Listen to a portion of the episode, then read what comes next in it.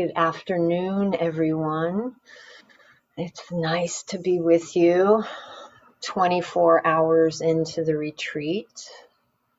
I hope uh, I always uh, um, like to use the word fruitful when talking about a retreat. If someone's going on a retreat, I hope your day has been fruitful.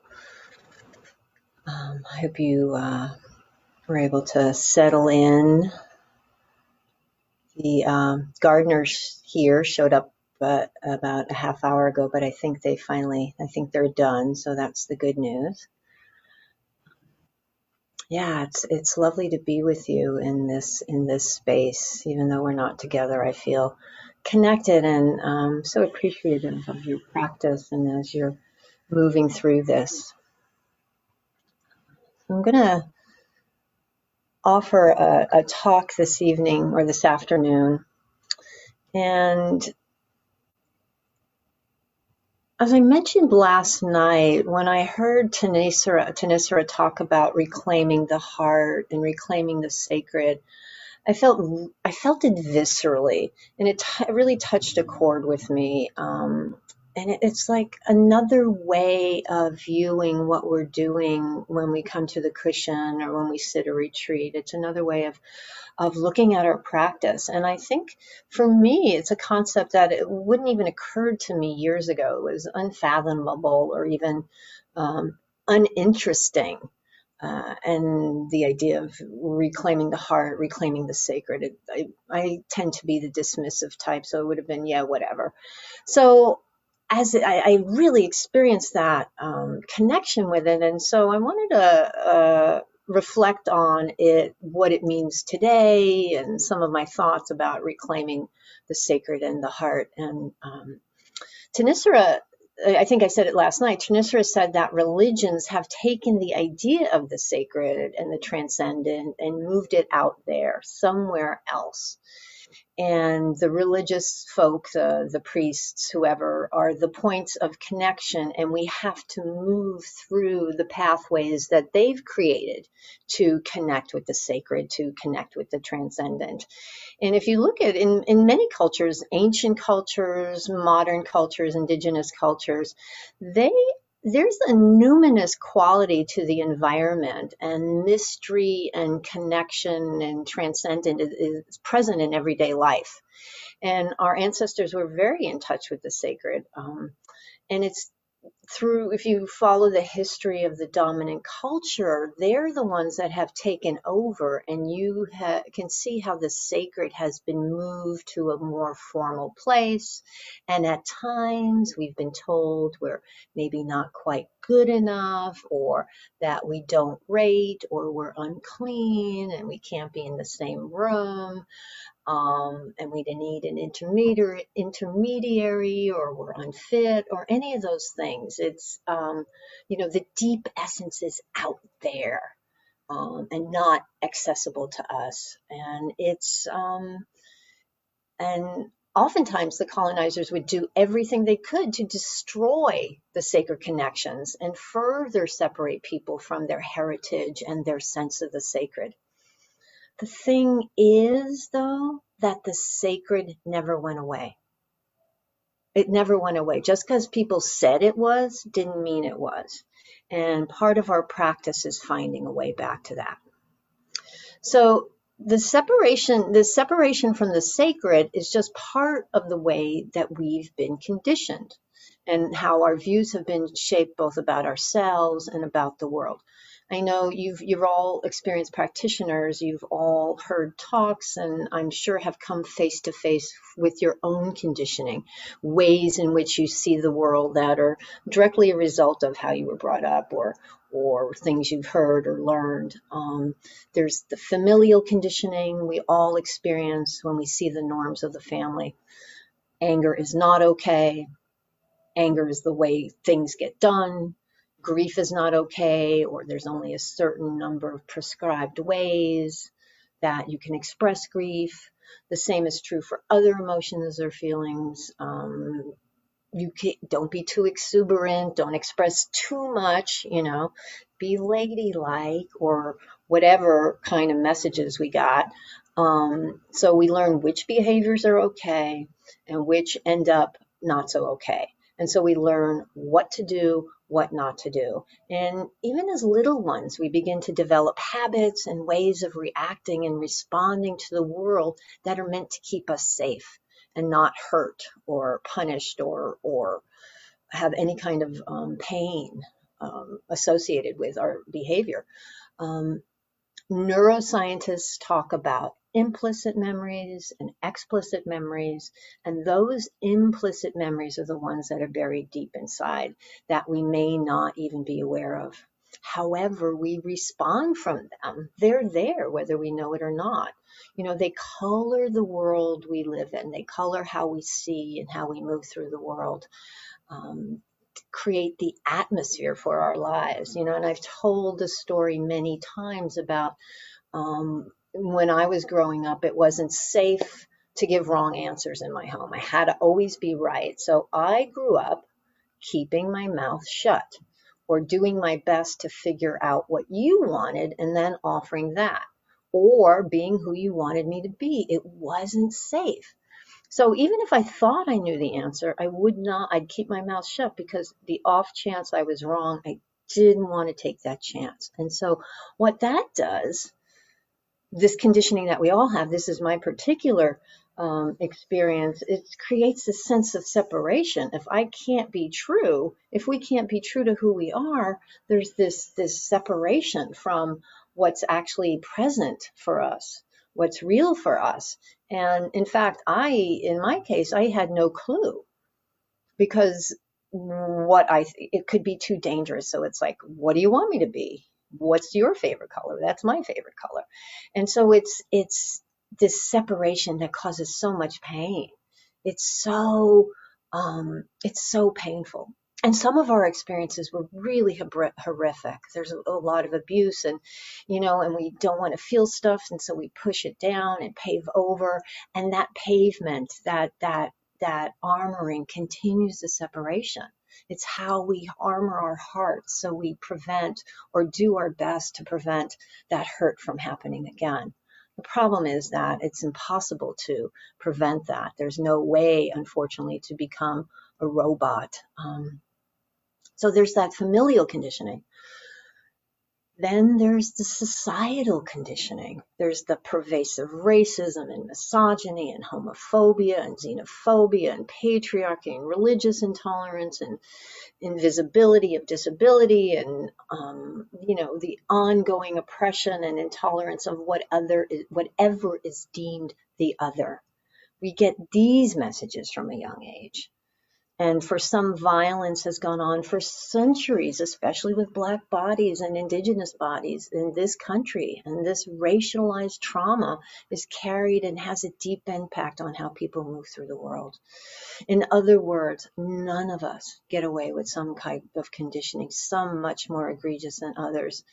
Um, but we all have it, and we all have this bias, and we all have this re- reactivity, and we carry it with us.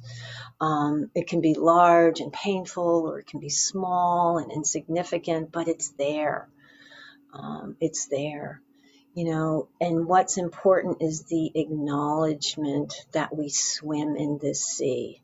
That these implicit biases, as I said, color how that we see the world and how we show up in it and there's a book called Deep Diversity, and there's a quote, and he says, Emotions exist at a covert and an overt level, which is like see when we see it's hidden and not hidden. And when we get angry, happy, sad, etc., the emotion has to break our personal threshold before we become aware of, exper- of experiencing it. They, these emotions are unconscious before the threshold is reached. Without full awareness, emotions influence our behavior, thought, and choices. You know, and and oftentimes our thresholds are like this. You know, you are not getting over this this this doorway I have built. And nothing's getting in and nothing's getting out. And um, and it impacts us. Like it, he says it influences our responses to the world you know? As i mentioned i didn't know how i kept my mouth shut. I didn't know how to tell you what was really going on because it was too scary So it's there and it influences our behavior. It's deep conditioning. And even as we move through this weekend, you may notice um, any conditioning that's present, any any um, uh, idea of how an online retreat is different from an in-person retreat and maybe the judging mind has moved in and with this little narrative of this is better or that's better or this is worse or that's right or this is wrong or blah blah blah blah. You know how the mind can get just caught up in that thinking.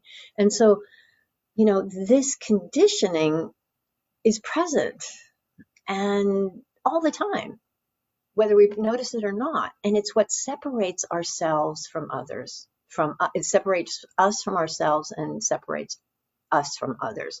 It impacts each of us differently, but we all experience it. And when it's left unchecked, this separateness and othering allows for the dehumanizing of those we don't like. This dehumanizing allows for all kinds of harm from small annoyances to atrocities. And I know pretty much all the harm I have caused. And I was really thinking about this, saying, have I caused any harm that wasn't driven by this fearfulness or reactivity and trying to take care of myself? And I can't think of any. I really can't think of any. I mean, intentional, not um, you know accidentally doing some harm, but any harm that I I came from and caused another person was oftentimes because I was I was running on fear and what if and taking care of me and I don't want to be hurt. I can't bear to feel whatever it might feel like. So I'm going to do whatever I have to do not to feel that. Because you have now become other and perhaps dangerous. So seeing that, that even in my own life, that, you know, not that I've gone out causing great harm, but I think we've all caused harm in our life. And to be willing to look at that and maybe see what was driving that, what was underneath that.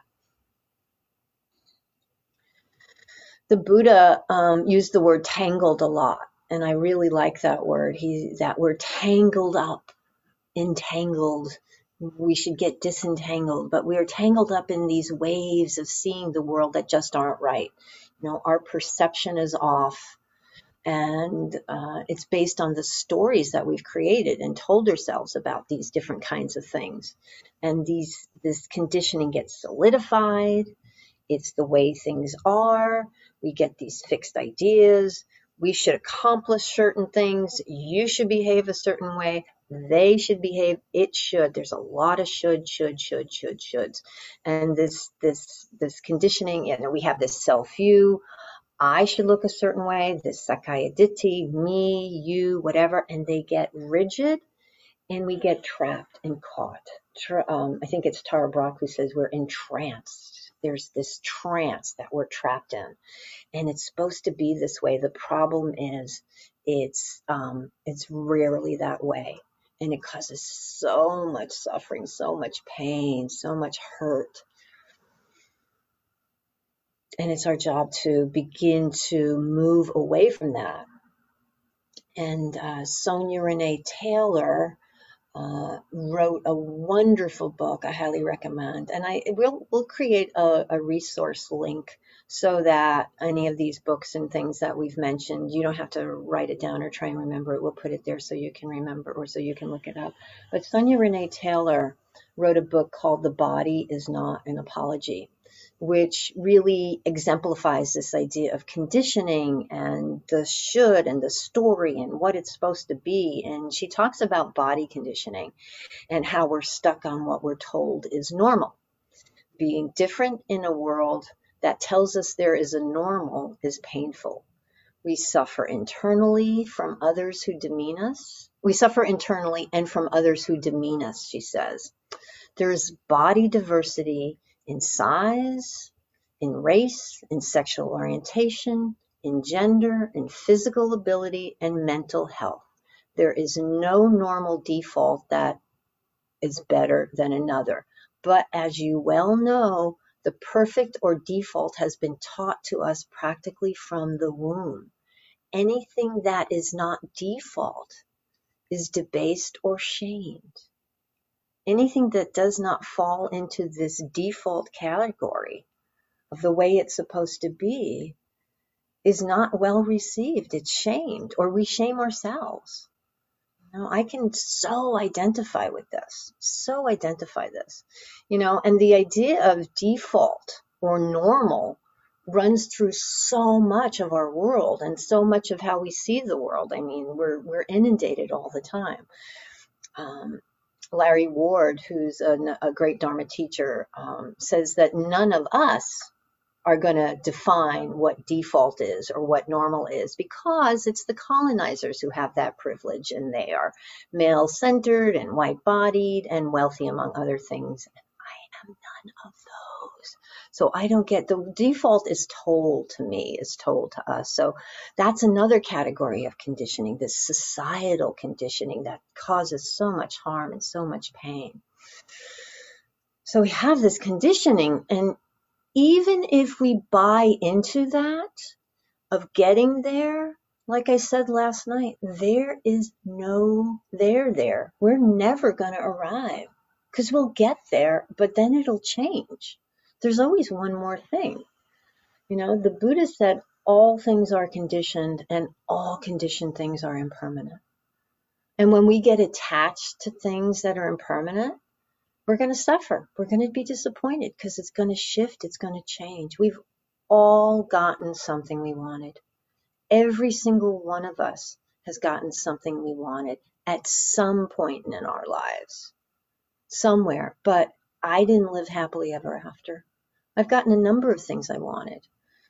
And you know, life moves on. It shifts, it changes, it goes away. I stick it in a corner, it gets dusty. I forgot I ever had it. I forgot it was going to bring me great joy and and fix everything, and it never does. So watching how we get, you know, um, we cling to these ideas too that we believe so wholeheartedly. So much pain, so much delusion. Get caught up in so many, so many ways, even little ways little ways. We take birth, we see something. What is it? I think Joseph Goldstein talk, talked about catalog um, craving. I don't know if that's the term he used, but you didn't know you needed something until you saw a catalog. You didn't know you needed something until you you went online. I think a lot of people did that during the pandemic, did a lot of shopping, left a lot of full shopping carts out there. You know, oh, I need that, I need that. Didn't know you needed it until you saw it create you take birth as this person who needs something. The craving is born.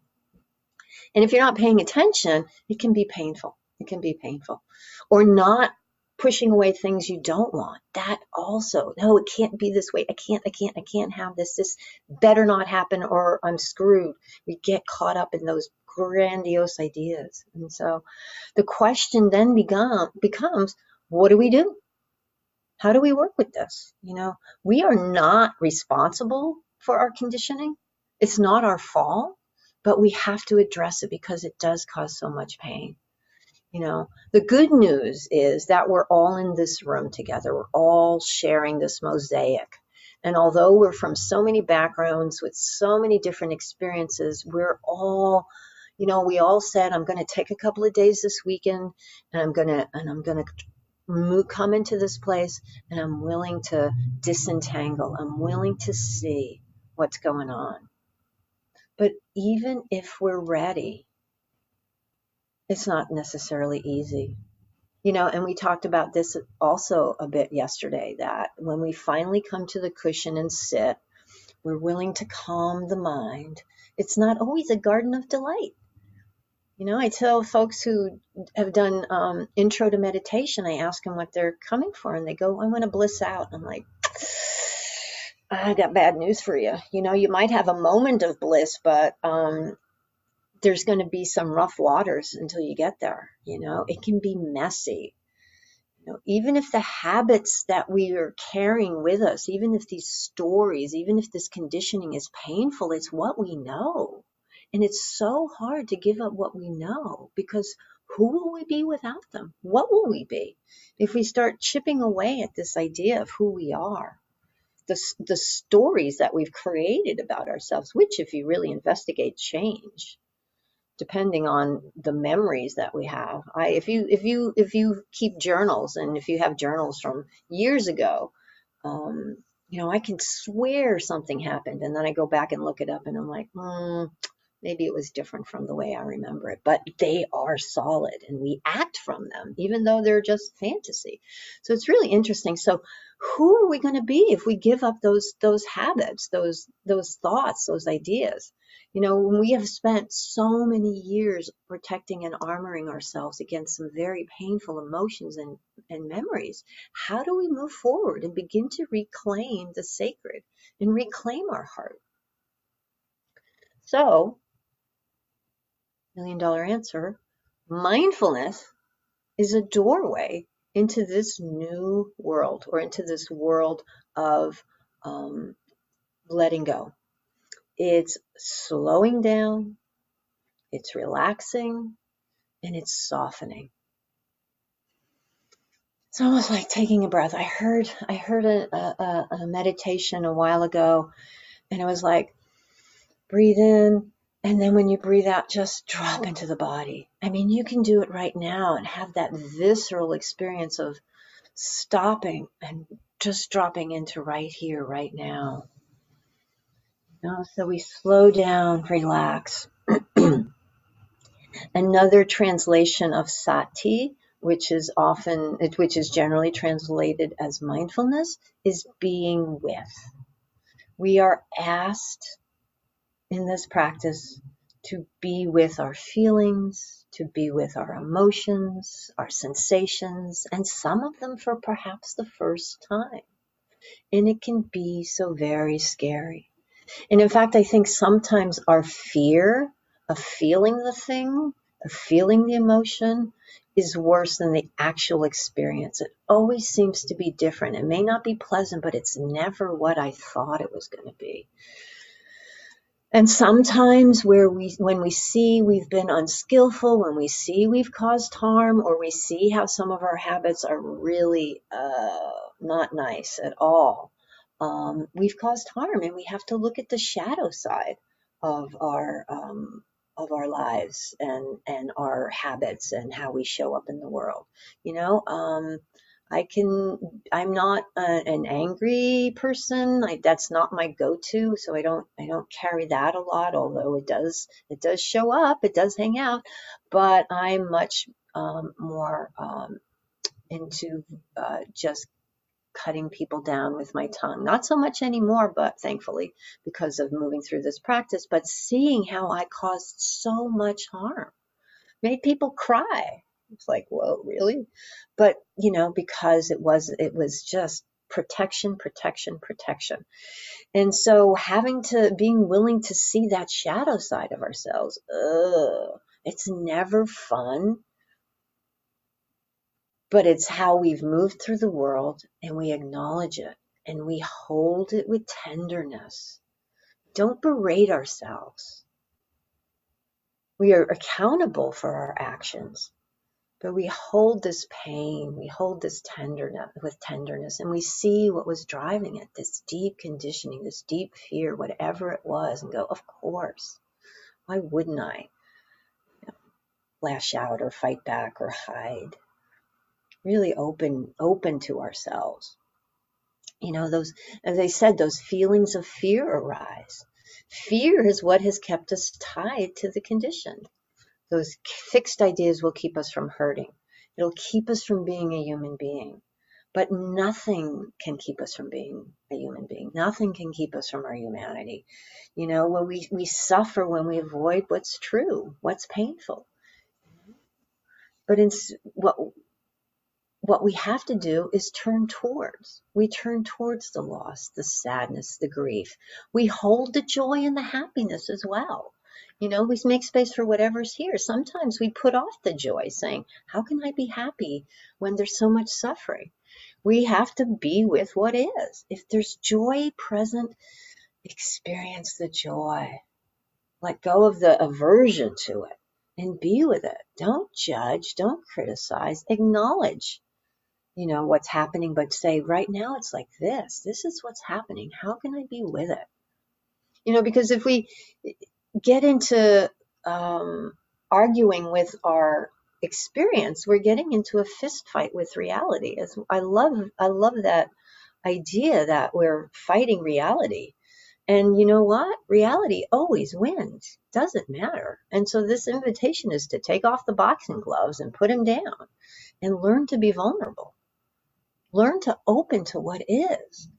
That relaxing of the body, that relaxing of the mind, that breathing. You know, when we're, we're conditioned and constricted, we're tight. And this is the invitation to open. And vulnerability, I just, I heard a podcast by Brene Brown.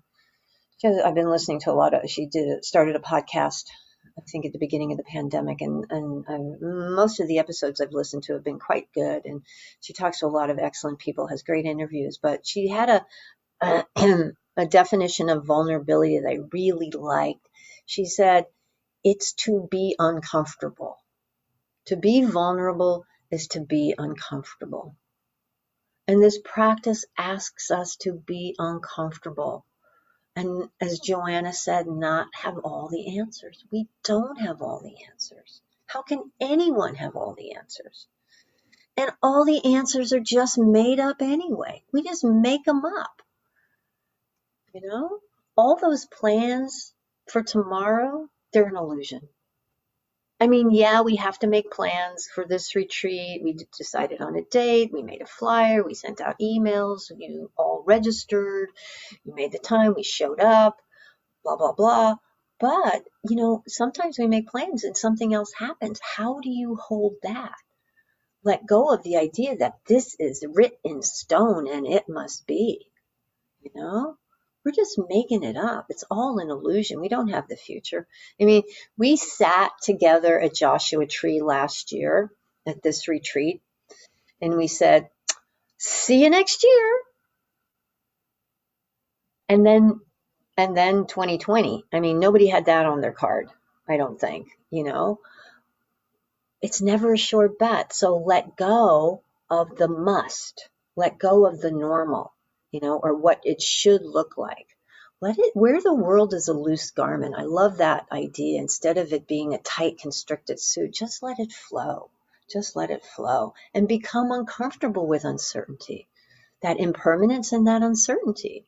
You know, and with the shifting sands that we all have, the eight worldly winds, the play, the pleasure, the pain, the gain, the loss, the the fame, the ill repute, the praise and the blame. It's going to happen no matter what we do. It's just going to happen. And we let go of the shoulds, you know, and we come into closer connection with what is. What is right here? Joanna, again, mentioned it last night. That question, the curiosity, what is this? What is this? Pema Chodron says that these feelings we become so accomplished to avoid at avoiding can soften and transform us. The practice is to train into not automatically fleeing from the uncomfortable when it arises, but with time we can embrace it. So don't flee, but embrace, turn towards. Again, it's that softening. This is what's here. This is what's here. We don't have to get rid of fear. We don't have to get rid of anger or grief or joy or any of the other emotions, the jealousy. We don't have to get rid of it, but we can be with it. We return, we remember, we see it clearly for what it is. We cultivate that wisdom.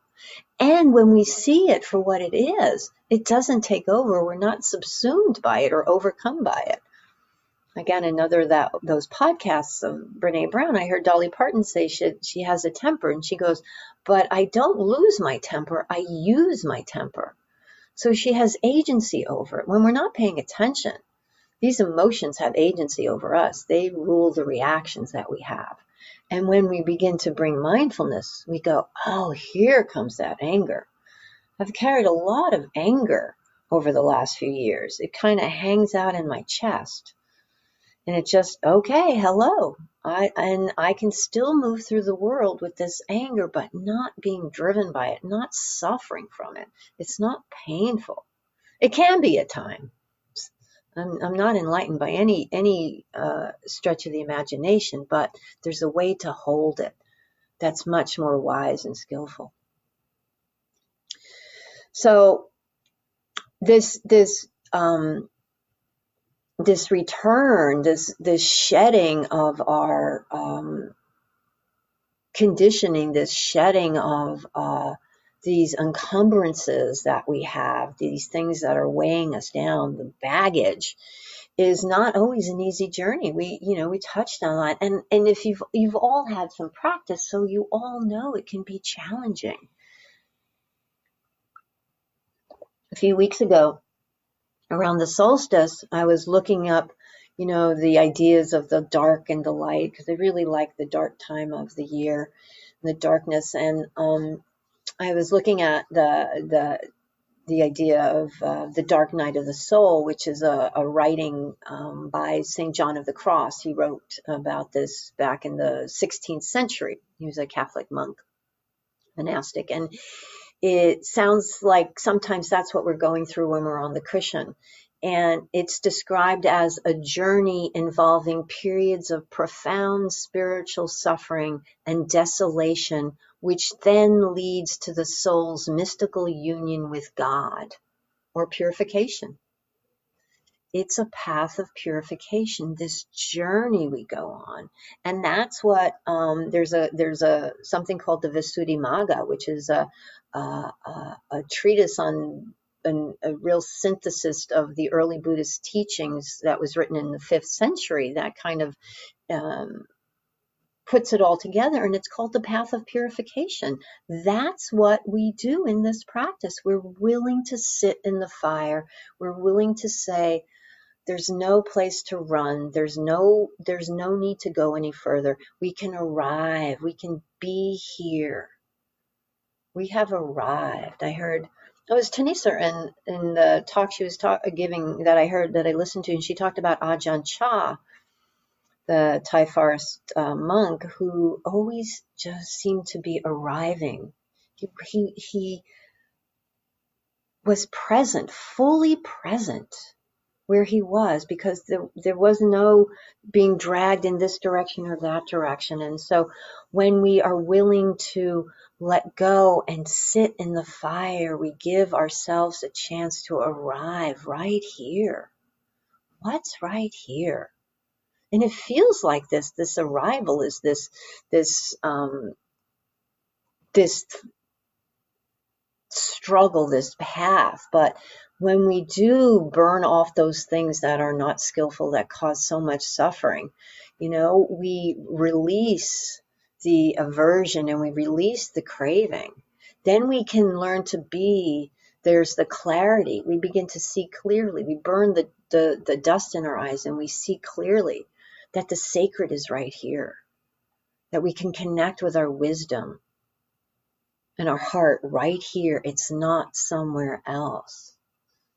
And the, and the joy of, of these teachings for me is that when I shed this old skin um, I think somebody was talking about. I think Joanna was talking about it at the um, the beginning of the year and doing intentions. The the the snake who sheds its skin. As we do this and as we follow this path, there is. It's not that we're just like okay, you're on your own. There's these teachings like the Eightfold Path. For me, has been this place to land this way to live in harmony with the world, this path of integrity that allows me to say, oh, in each moment, I show up like this. You know, the precepts are taken from the Eightfold Path and wise action.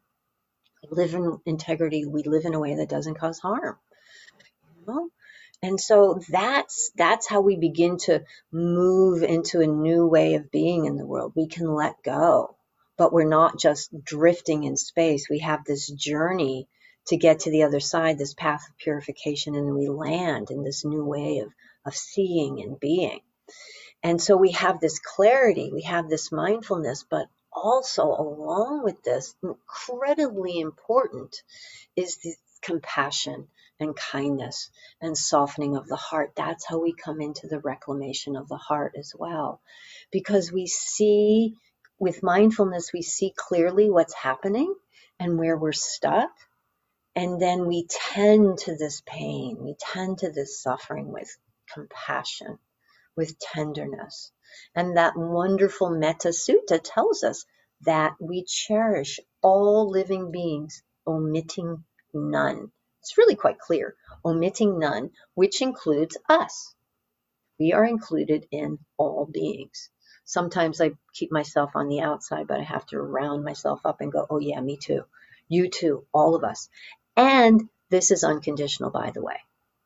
You know, it's like last night when I talked about the Buddha and his awakening when Mara was going, Who the hell do you think that you are? And Buddha said, Just cause, you know, the earth bore him witness. Just cause he is. So, um, this willingness to let go of everything and tend to what's present with kindness and compassion is this path of freedom, this path of freedom and reclamation. We can be with whatever arises, pleasant, unpleasant, without having to fix it or run away. There's no shoulds anymore. We let the pleasant go without clinging to it. We have found a place of equanimity and deep intimacy with our experience without preference. That is my favorite definition of equanimity. This, this deep intimacy with our experience without preference for it to be different or something other than it is. We stay right here. Whatever is present, we're with it. With wisdom, with clarity, with tenderness, with compassion you know, and this cultivation of compassion for ourselves leads to more compassion and empathy for others. I've seen that in my experience. I've talked to other folks and they say that that's happening for them as well. The more we're compassionate with ourselves, the more we can be compassionate and empathetic with others. And when that happens, we no longer um, we no longer dehumanize our others because this compassion and empathy builds connection. And it becomes impossible to cause this harm when we dehumanize and we other because we no longer have to other. We're connected. I heard a talk last year um, given by, um, I watched a video of a talk given a few years ago by Dr. Michael Yellow Bird, who's a sociologist, and I think he's up in uh, Portland. And um, he talked about how mindfulness meditation has a real beneficial impact on the brain and it supports um, changes in brain structure associated with the self and with empathy.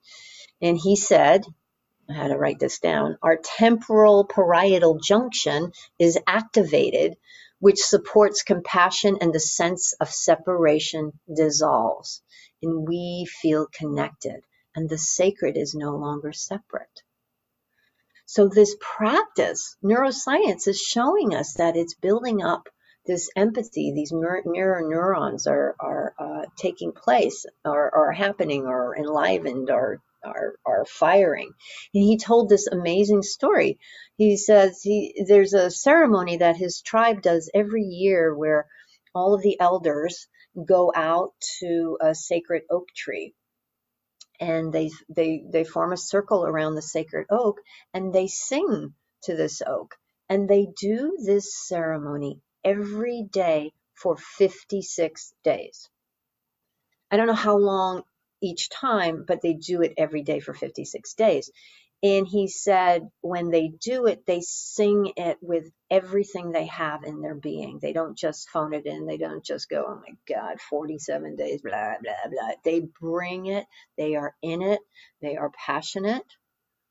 And he says they do it because they know the tree is listening and they are connected it's this chanting that that Joanna is offering for us every night. It's this chanting as a way to connect and that mindfulness, that that that gathering of the mind, the beneficial impact on the brain and supports this connection, supports this, this seeing the sacred, this, this transcendent in the daily objects as we go about our business, the tree, life, you, me, the other, our critters, our friends, our family. There's this sacredness. And so this this journey of reclamation of the sacred and reclamation of the heart is a journey of stillness. It doesn't mean just sitting still, but it's a quieting of the mind. It's a journey of opening to what's right here, tending to whatever it is as necessary. We tend to the messiness. We let it be messy. We let it be smelly and sloppy you know? We tend to the joy. We let it be whatever it is. And when you're still and open, you never know what shows up. When you quiet the mind, the chatter, as Ajahn Chah said again, it's quiet like a still forest pool, and you'll be amazed at what animals come to drink. You make space for a connection with what's already here. You know, you relax the mind, you relax the body, and the awareness is is of the experience that's present. So, and when we do that, um, we come from a place of power. When we have reclaimed that sacred, when we've reclaimed our heart, we can we can stand on this power. We can hold the fear and the sadness. We're not afraid of fear. We're not afraid of hurt. We're not afraid of pain we can hold it.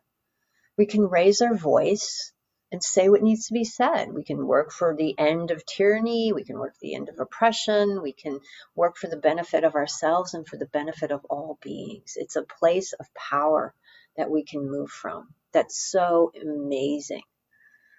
That's, that's extraordinary.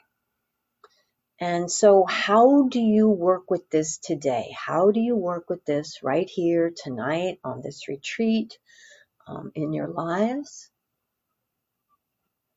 Start where you are. There's nowhere else to be, so you might as well start right where you are.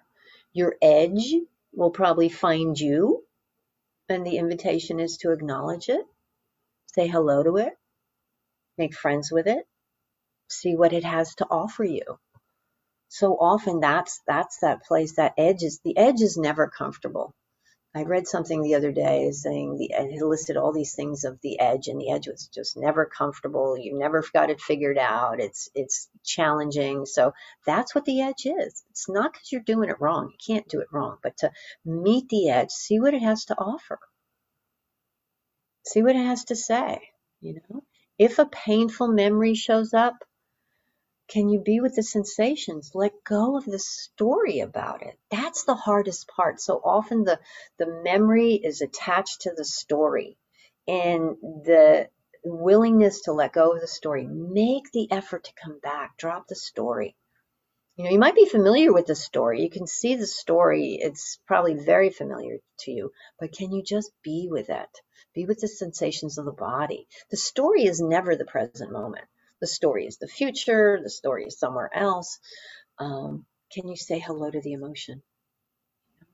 Sometimes, you know, you be you will at some point become familiar with your story, with your habits, with your with your um, uh, tendencies, the storyline. Oh, that's the not good enough one. That's the unlovable one. That's the too old, too young, too this, too that. We all have those stories that are part of our conditioning, that are part of um, the things we were fed by our family, by our society, the stories we are told. And this practice is an invitation to wake up to those stories and say, they're just stories. They hold a lot, not not denigrating them at all, acknowledging the, the impact they have on us, but maybe coming towards them in a different way with some kindness, with some tenderness. But try not to let the mind get tangled up in it. See if you can release it. Just release it. Come back. Tend to what's here. And stay as present as you can with whatever you're doing, with walking, sitting, with sweating, with pooping, with brushing your teeth, you know, and experience what comes up. This is this is the beauty of retreat, and it's actually nice when you're in your home or or away from a retreat center. It's like, how can I maneuver through this? You know, and maybe some things will stay with you as you as you leave the retreat that you can bring with you. It, just do stay as present as you can. Just stay as present as you can. Know you can't do this wrong. You can't make a mistake. It's a practice. Watch the judging mind going, You're doing it wrong. You can't do it wrong. You can't do it wrong. Be comfortable not knowing, as Joanna said. There's no answer. You know, you don't. We don't need the answers. Um, it's like Suzuki Roshi writes about in Beginners, a Zen Mind, Beginner's Mind. What is this? Keep that beginner's mind. What is this? That curiosity. What's right here? What's this right now? And I also want to say, be gentle. Don't, um, don't, uh, find your way with it. Um, you don't have to do it all at once. Watch the striving. You know, we can get into this tendency to just start striving. I got to get this. I got to get that reclamation. I got to get there. That just becomes another story, another should, uh, another uh, default. Just put that aside and say, oh, this is, uh, when you do this practice, just staying right here, opening towards whatever's present to the best of your ability in this moment, you're moving towards that and you will have tastes of that. You will touch that. You will have that flavor. And then and then you'll become entangled again. The story will get its talons in you and you'll be like, ah, and then you'll wake up and go, oh yeah, then you'll come back. And that's how it goes. But just be gentle. Don't think you have to do it all at once. And if you need to take a break, if it's really challenging, have a cup of tea, go for a walk, but really be gentle with yourself. This is not about achievement. This is not about an agenda or a to do list. This is about being present, moving towards reclaiming your heart, reclaiming the sacred that's here, reclaiming what you already have the beauty, the luminosity, without being encumbered by baggage. So Bell Hooks has a has a, a quote that I love. She says, "When we drop fear, we can draw nearer to people. We can draw nearer to the earth. We can draw nearer to all the heavenly creatures that surround us." That's that reclamation of the heart and the sacred. And I also have the book, The First Free Women, the poems of the early Buddhist nuns. Joanna read from that. And I also have a poem in here I want to read that I think touches on this a little bit. It's Gutta or Guardian. Going forth is no game. We leave whole lives behind, not just people and possessions, all your wants, all your fears, all the little rituals that get you through the day and tuck you in at night. Only see that all these pretty wooden pieces aren't you and don't belong to you. They belong to the game. I know it's comforting to count up all the squares, run your fingers along the edge of the board, and plan out all your moves ahead of time. The world beyond the table only seems dark, like empty space. It's okay to be afraid.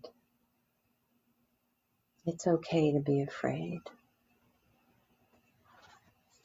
So, I thank you for your kind attention and let's sit for a little bit.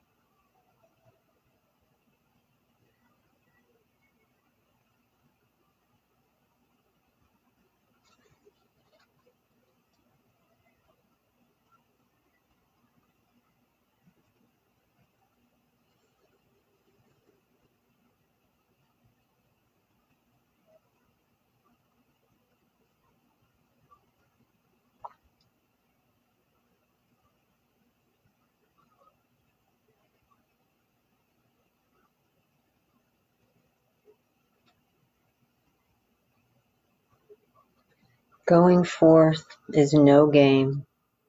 We leave whole lives behind, not just people and possessions. All your wants, all your fears, all the little rituals that get you through the day and tuck you in at night. Only see that all these pretty wooden pieces aren't you and don't belong to you. They belong to the game. I know it's comforting to count up all the squares, run your fingers along the edge of the board, and plan out all your moves ahead of time. The world beyond the table only seems dark, like empty space. It's okay to be afraid.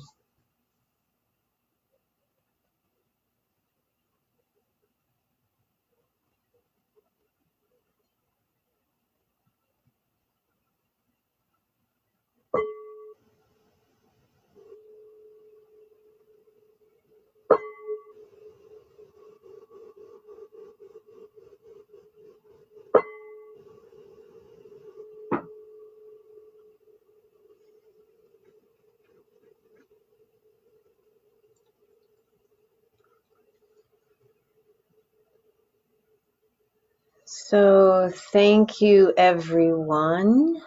Now we're moving into